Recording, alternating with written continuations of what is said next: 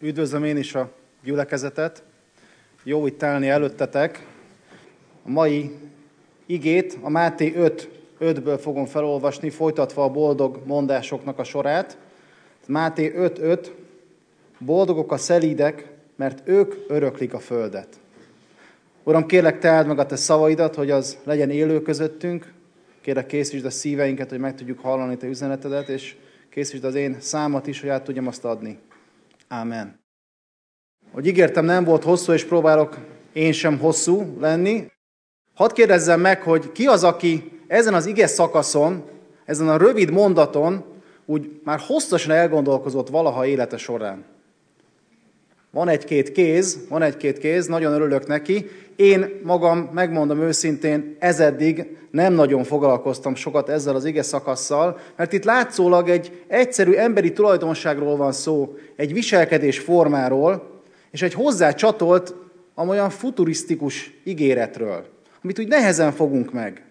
És megkérdeztem, hogy ti hogy vagytok vele, de az az igazság, hogy nagy általánosságban az embereknek a többsége nem szokott nagyon sokat időzni ezen az ige szakaszon, és nagyobb erőlködés nélkül úgy tovább siklunk, és szívesebben idézzük azokat az ige szakaszokat, vagy azokat a részeket a Bibliából, amik jól ismertek, amik könnyen értelmezhetőek.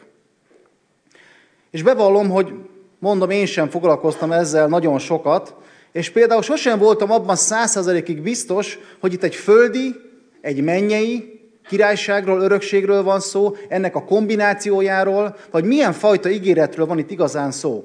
Meg hogy mit jelent a szelídség? Mit jelent nekem a szelídség? Valóban mit jelent ez a szó, ez az üzenet? De van egy jó hírem számotokra, hogy kiderítettem, megértettem az igéből, és el fogom nektek ezt ma délelőtt mondani, és remélem, hogy Isten szava, Isten igéje, az így tud működni közöttünk, és most van időnk és lehetőségünk elidézni ezen a rövid mondaton, és Jézusnak ezen az üzenetén.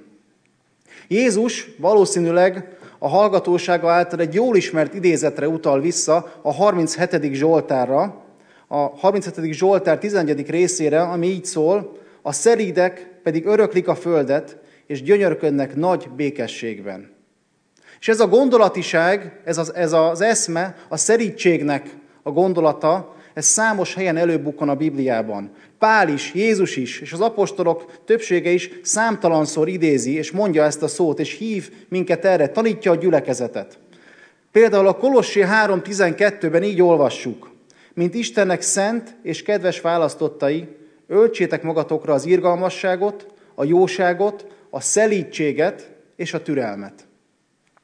Úgyhogy érdemes nekünk is komolyabban foglalkozni ezzel az igével. Érdemes nekünk is komolyabb figyelmet szentelni rá. Nem tudom, hogy ismeritek-e a Chosen című sorozatot. Ez egy életszerű és nagyon jól átélhető feldolgozás a Jézus életének. Ha még nem láttátok, YouTube-on is nagyon sok rész megtalálható, rövidebb klippekben is, de érdemes a filmet is megnézni. És nagyon tetszik nekem, ahogy ebben a filmben ábrázolják ezt a mozzanatot, ahogy ábrázolják azt, amikor Jézus elmondja a boldog mondásokat. A filmben azt a jelenetet láthatjátok, nézzétek meg a YouTube-on, hogy Jézus magához hívja Mátét, hogy rajzoljon neki egy térképet az ő instrukciói, az ő utasításai alapján. Odébb sétálnak, kiállnak a, egy dombra, egy hegyoromra, ahonnan látható a sokaság, aki már gyülekezik, ahogy olvassuk az igében, majd Jézus elkezdi diktálni a boldog mondásokat. Máté lelkesen jegyzetel, majd amikor Jézus végez, Máté ránéz értetlenül, és visszakérdez, hogy hogyan térképez? Miféle térképez? Ezek csak szavak. Jézus azt feleli, ha valaki meg szeretne engem találni, az ilyen csoportokat, az ilyen embereket keresse. És aztán kérdezi Máté, ti vagytok a föld sója. Zárja Jézus, és zárja a rendező ezt a rövid mozzanatot. Egy nagyon-nagyon erős kép, amire szeretném, hogyha emlékeznétek mai délelőtt folyamán. Az eredeti görög szó, a makareosz, amit itt Jézus használ, az sokkal összetettebb, sokkal komplexebb, mint a magyar boldog szó. Lényeges hangsúlyozni, és ezt megtették az előttem szólók is, de hadd tegyem én is, hogy helytelenül értelmeznénk ezt az igét, ha a magyar boldog szóból indulnánk ki. Mert a makareosz szónak a jelentése, három van neki, de a legelső, hogy fenségesen áldott. Nem szimplán áldott, hanem fenségesen, felülről jövően áldott. Majd szerencsés, és a harmadik pedig, hogy örömmel teli. Ezzel szemben nálunk a boldog, nálunk boldognak az olyan embert mondjuk, akinek van egy kedvező belső érzelmi állapota átmenetileg. És az értelmező kézi szótárunkban is azt olvassuk, hogy derűs lelki állapotú. Jézus azonban nem arról beszél, hogy milyen a lelki szegényeknek, a szelídeknek, vagy az üldözötteknek az átmeneti belső lelki állapota, hanem egy mennyei perspektívát tár elénk. Valami olyasmi állapotról beszél, amit Dávid úgy írt le az első Zsoltárban, hogy boldog ember az, aki nem jár a bűnösök tanácsa szerint. Nem áll a vétkesek útjára, és nem ül a csúfolódók székére, hanem az Úr törvényében gyönyörködik, és az ő törvényéről elmélkedik éjjel-nappal. Azaz nem a világ irányába megy, hanem Isten irányába, Jézus irányába megy. De kik azok a bizonyos szelídek? És mit jelent szelídnek lenni? Ez a másik megfoghatatlan része egy picit ennek a szakasznak. És az első kép, az első gondolat, ami beugrik nekem, amikor a szelídekről gondolkozok, az egy báránynak vagy egy tehénnek a képe, amelyik szelíden, már-már bambán nézve háborítatlanul legel a mezőn. Amikor mentünk keresztül Ausztrián jó párszor, családdal is, meg a feleségemmel is, nagyon szerettünk megállni a tehenek előtt, és kéretlenül is próbáltam velük beszélgetni, és ostoba tehén hangot hallatni, sokszor válaszoltak, nagyon vicces volt, aztán megindultak felénk, akkor nem voltak olyan bambák. De annyira, annyira szép látvány, annyira háborítatlan látvány, amikor ezek a tehenek ott legelnek a mezőn, és szelídek, és csak élvezik a körülöttük lévő környezetet, a friss füvet. És ha az emberekre gondolok, eltérve az állatoktól egy picit, akkor egy kimért, egy nyugodt, egy bölcs, barátságos ember képe villan elém, akit nehéz kihozni a sodrából, aki mindig szeretettel teli, és aki megfontolt. Egy olyan ember, akinek szívesen vagyok a társaságában. Aki, amikor találkozok, akkor örömmel veszem a találkozást, és szívesen megyek oda hozzá. Akit bátran szólítok meg, akitől bátran kérek tanácsot. Egy olyan ember, aki telve van szeretettel. És ahhoz, hogy megértsük, hogy Jézus kire gondolt, kikre gondolt, amikor a szelídeket említi, nézzük meg a szelíd szónak is az eredeti görög jelentés rétegeit, és ezek a következők. Békés, béketűrő, gyöngéd, jámbor, csendes, nyájas, szerény és mértéktartó. Micsoda lista! És ebből a listából nagyon jól kirajzolódik annak az embernek a jelleme, és viselkedése, és értékrendje, akiről Jézus beszél. A szelíd ember az egy ilyen ember. És mielőtt mélyebbre mennék az igében, hadd emeljek ki rögtön itt egy fontos üzenetet. Milyen életmóddal tudom igazán bemutatni Jézust a körülöttem élőknek? Mi kell jellemezze az én életemet ahhoz, hogy ez kitűnjön másoknak, hogy ez feltűnjön a körülöttem élőknek, hogy ez ne ugyanolyan legyen, mint mindenki másnak az élete? Hogyan tudok hiteles bizonyságot tenni, és vonzó keresztény életet élni? Hogyan tudok térkép lenni Jézushoz? Úgy, hogyha jó ember vagyok. Hogyha ezek a tulajdonságok jellemzik az életemet. Ha ilyen szelíd, békés, mértéktartó, szeretettel teli életet tudok élni. Mert úgy marha nehéz bizonyságot tenni, maradva a bociknál, hogyha, és Krisztusról beszélni, hogy egy haragos, egy nyers, egy elérhetetlen és morcos ember vagyok. Úgy nagyon nehéz hitelesen Krisztus követő életet élni. Egy keresztény, azaz Krisztus imitáló embert ezekkel jellemezzék, hogy hitelesen tudja képviselni Jézust, hogy utat tudja mutatni hozzá. És Jézus életének egyik legutolsó beszélgetésében is ezt emeli ki a tanítványoknak. A János tizenhárom harmincnégyben azt mondja, hogy új parancsolatot adok nektek, hogy szeressétek egymást, ahogy én szerettelek titeket. Ti is úgy szeressétek egymást, mert arról fogja megtudni mindenki, hogy az én tanítványaim vagytok, ha szeretitek egymást. Legyünk jó emberek, hogy térképek lehessünk. Legyünk szelídek, hogy valóban be tudjuk mutatni Jézust a körülöttünk élőknek. Az ige mélyebb megértéséhez érdemes összességében is elgondolkozni a hegyi beszéd lényegén. Globálisan megnézni ezt a hosszú ige szakaszt, aminek volt egy nagyon radikális jelentősége. Mert Jézusnak ez a tanítása nem csupán egy csokor morális iránymutatás volt, hanem egy meghökkentő, forradalmi, új életszemlélet volt. Mai füllel könnyen gondolhatjuk, hogy ezek ilyen általános, triviális jó tanácsok voltak abban az időben, mint mostanság egy, nem tudom, egy Facebook idézet, vagy egy ilyen frappáns könyvjelző, hogy szeresd nagyon és higgy a csodákban, beütöttem a Google-be, fantasztikus, milyen ilyen idézetcsokrok vannak, vagy viseld el a rosszat, és akkor utolér a jó, vagy legyetek jobb keresztények, és akkor nagyon jó lesz nektek. De valóságban Jézusnak ezek a szavai fenekestül forgattak fel mindent, amiben addig hittek, és ami alapján éltek az emberek. Felülírta a társadalmi szokásokat, a kulturális berögződéseket, még a törvénybe iktatott jogrendet is felülírta. A hegyi beszéd egy teljesen új perspektívába helyezte az életet, a társas együttélést, a morált, a társadalom normáit, beleértve a törvényeket is.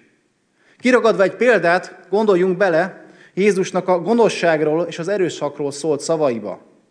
Ugye azt mondja később a hegyi beszédben, hogy hallottátok, hogy megmondatott, szemet szemért, fogad fogért. Én viszont azt mondom nektek, ne álljatok ellene a gonosznak, hanem ha arcul ütnek jobb felől, tartsd oda a bal orcádat is. Majd folytatja a kenyérrel meg a kővel. Ezeket valljuk be, még ma sem tudjuk rendesen betartani.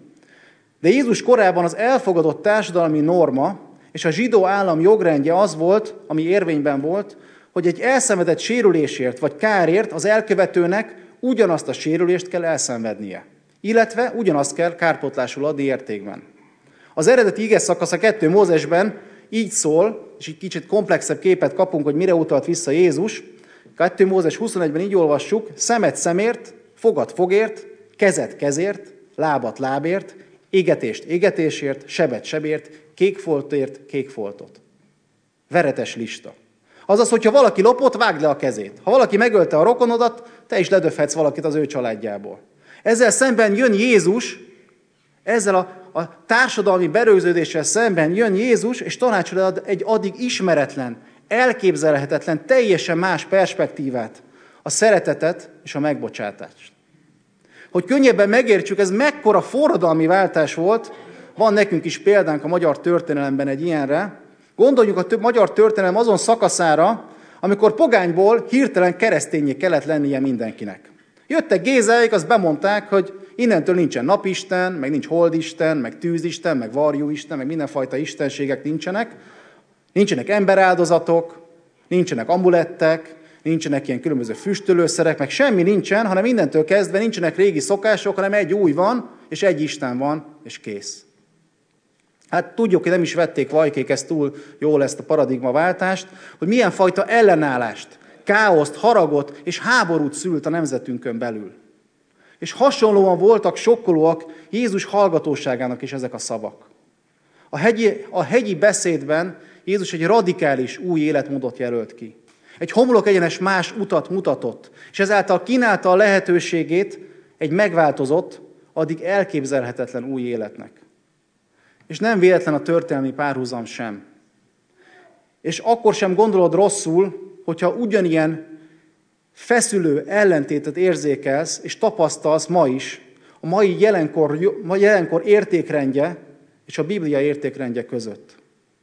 Nem gondolod rosszul, hogyha ugyanezt érzékeled a mai világban, ha ugyanezt érzékeled az iskolában, a barátaid között, a munkahelyeden. Ahogy Péter fogalmaz Jézusról, az ma is tűpontosan igaz. Néktek hívőknek drága kincs, a hitetleneknek pedig az a kő, amelyet megvetettek. Az építők sarokkővé lett, megütközés kövévé, és botránkozás sziklájává azoknak, akik beleütköznek, mert nem engedelmeskednek az igének. Jézus ma is ugyanilyen feszültségben tartja a világot, mert a világ ma is ellene feszül Jézusnak. Isten szava ma is ugyanilyen megütközést vált ki. És egyedül Jézus személye az, amelyik képes évszázadokon, évezredeken keresztül lázban és feszültségben tartani az emberiséget, mert kizárólag benne található meg az örök igazságnak a teljessége. Ezért bátorítalak titeket, bátorítom magamat is, hogy ti se féljetek, ha ellentétbe kerültök a világi normákkal. Ne féljetek kiállni a Biblia igazsága és Isten igazsága mellett az iskolában, a munkahelyeken, a barátok között. Sőt, a gyerekeitekkel szemben, vagy a szüleitekkel szemben, vagy akár itt a gyülekezetben is, hogyha úgy érzitek, hogy eltérünk Isten igazságától, mert az a normális, ha Isten igazsága megütközést vált ki. És ez az a megütközés, amit sajnos a nyugati egyházak már ki akarnak spórolni az igéből, és inkább mennek a könnyebb út felé, mennek az érzékenyítés felé.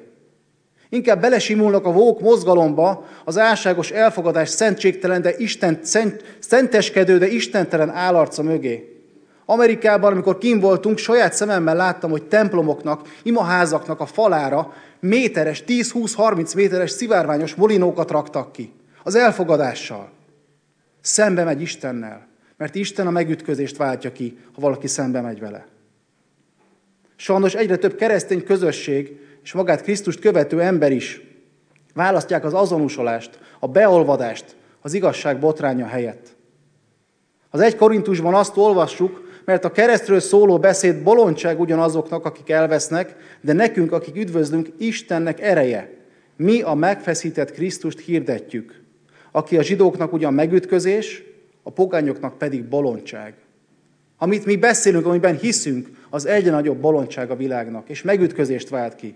De mi bátorodjunk fel megütközni a hamissággal az igazság érdekében. Merjünk kiállni a világ értékrendekkel, az érzékenyítéssel, a homoszexualitással, a házasságtöréssel, a szabadossággal, az önzőséggel, a hazugsággal, igazságtalansággal, haraggal szemben, és merjük képviselni Krisztus igazságát és szeretetét. Erről beszél Jézus. És arról beszél, hogy ezt tegyük szelíden és szeretettel, hogy legyen is értelme. Tegyük ezt Krisztust képviselve, hogy térkép lehessünk Jézushoz. Ezt teszi Jézus is a boldog mondásokon keresztül, és már a földi szolgálatának a legelején betekintést enged az ő földi szolgálatának a teljességébe, Isten örök tervének a végcéljába, amiről valóban ez az ige szól. Ahogy az elején idézett első Zsoltár második fele is mondja, hogy, az itt, hogy nem, jár, nem így járnak a bűnösök, mármint akik, akik gyönyörködnek Isten igéjében, hanem úgy, mint a polyba, amit szétszór a szél. Ezért nem állhatnak meg a bűnösök az ítélet idején, és a vétkesek az igazság közösségében. Mert ismeri az Úr az igazak útját, a bűnösök útja pedig semmibe vész. Mert Isten az édenkerttől fogva, a bűnbeeséstől fogva arra vágyik, és azt munkálja minden egyes cselekedetével, hogy újra olyan szoros és intim kapcsolatban élhessen az emberekkel, mint ahogy azt eredetileg is eltervezte. És Jézus is azért jött a földre, hogy egy egyedülálló lehetőséget, egy egyedülálló utat kínáljon ennek az örök együttlétnek az eléréséhez, a paradicsomi állapot helyreállításához. Ahogy életem minden más mozzanata, úgy ezek a szavai is erre mutatnak. Örök életet nyerni, és bemutatni a mennyei királyságot itt a földön, ahol élünk. És ebben áll a hegyi beszédnek a lényege. Ami emberi szemmel nézve csak egy tótágast álló világot jelent, ami szembe megy a normákkal, viszont isteni szemmel nézve ez egy térkép a mennyei királyság felé. De itt nincs vége.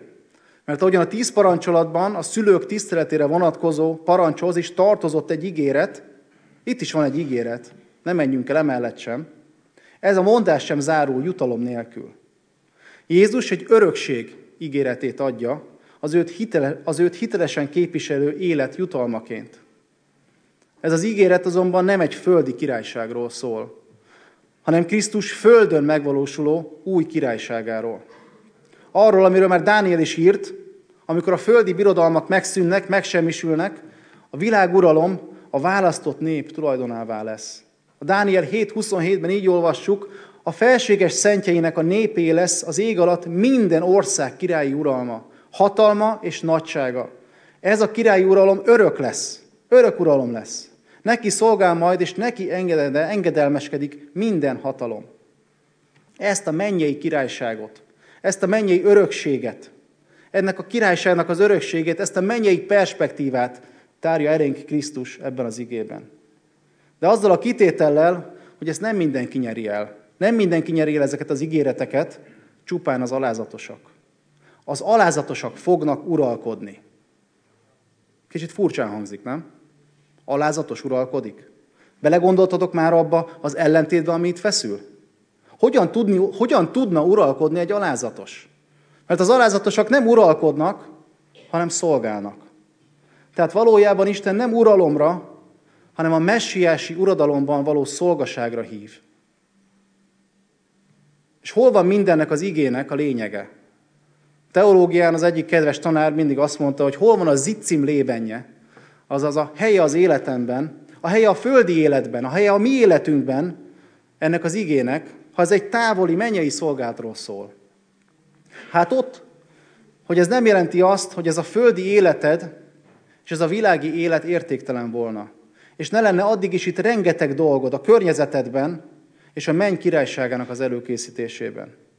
Hanem pont ellenkezőleg, nagyon komoly felelősségünk van. Komoly felelősségünk van térképként élni, amely e felé az örökség felé mutatja az utat.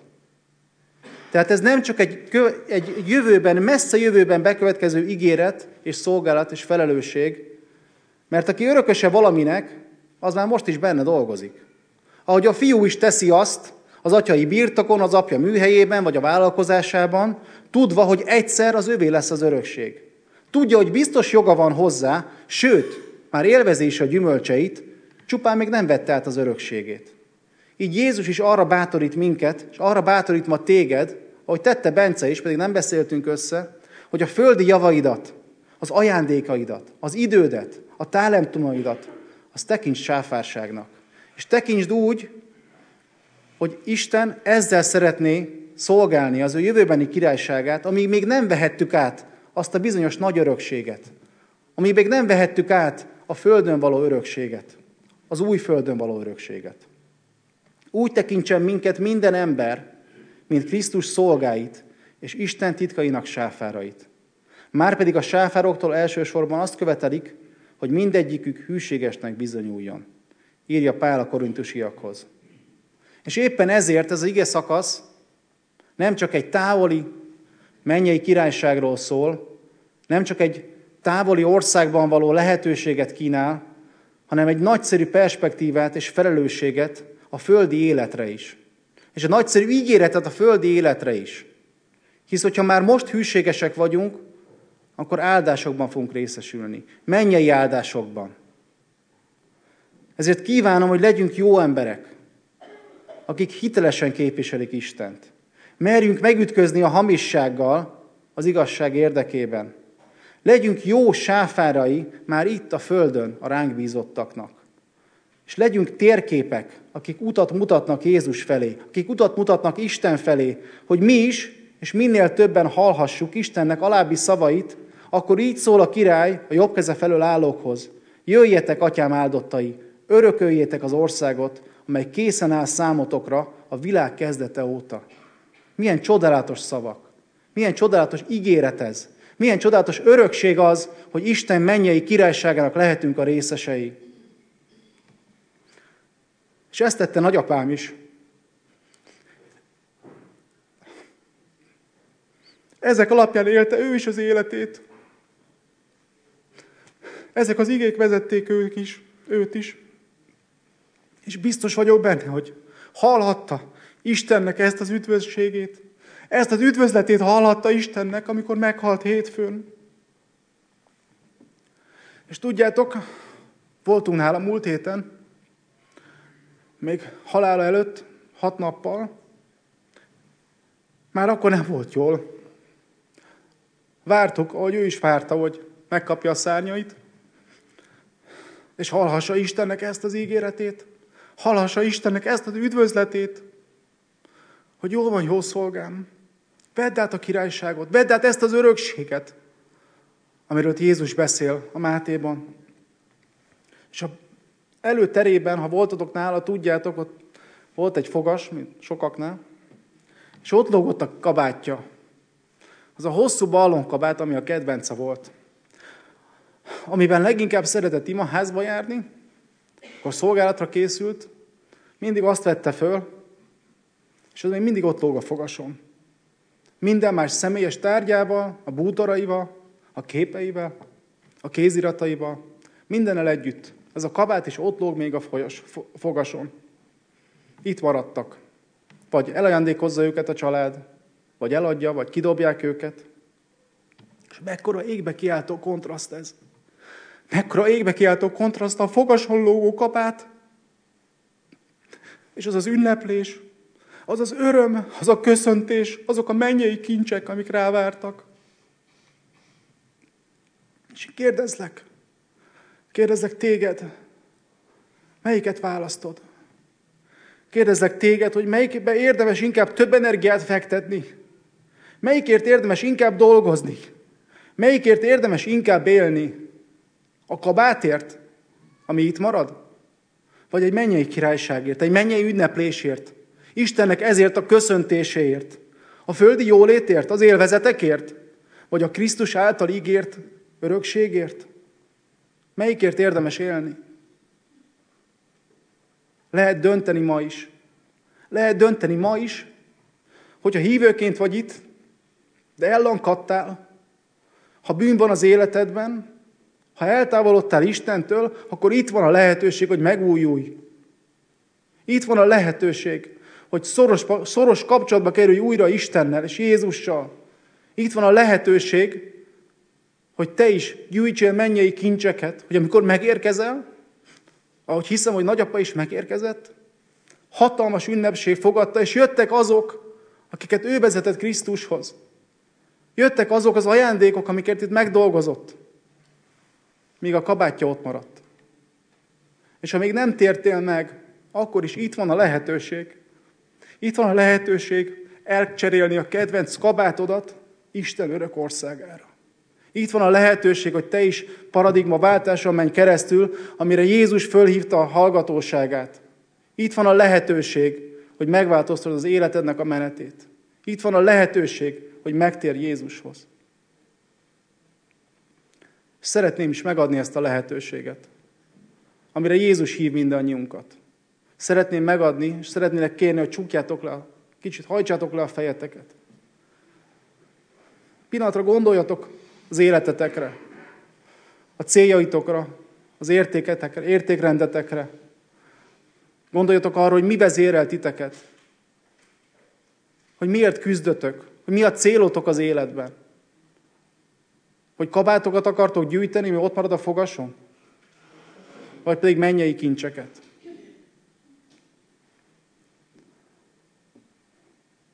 És ha szeretnéd megújítani a kapcsolatot Istennel, vagy szeretnél megtérni hozzá, akkor csak mondd utánam magadban ezt a rövid imát.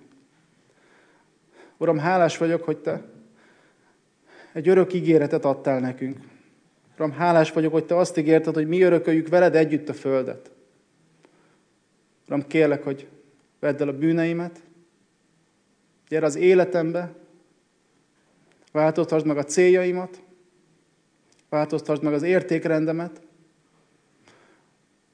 Uram, kérlek, hogy segíts úgy élni, hogy térkép lehessek hozzád, segíts megújulni, segíts megerősödni, hogy hallassam én is, és körülöttem lévők is, hogy jöjjetek, Atyám áldottai, örököljétek az országot, amely készen áll számotokra. Ámen. Isten hallotta, hogyha ezt elmondtad, és Isten vár téged is, hogy cseréld le a kabátot, egy örök kincsre. Ámen.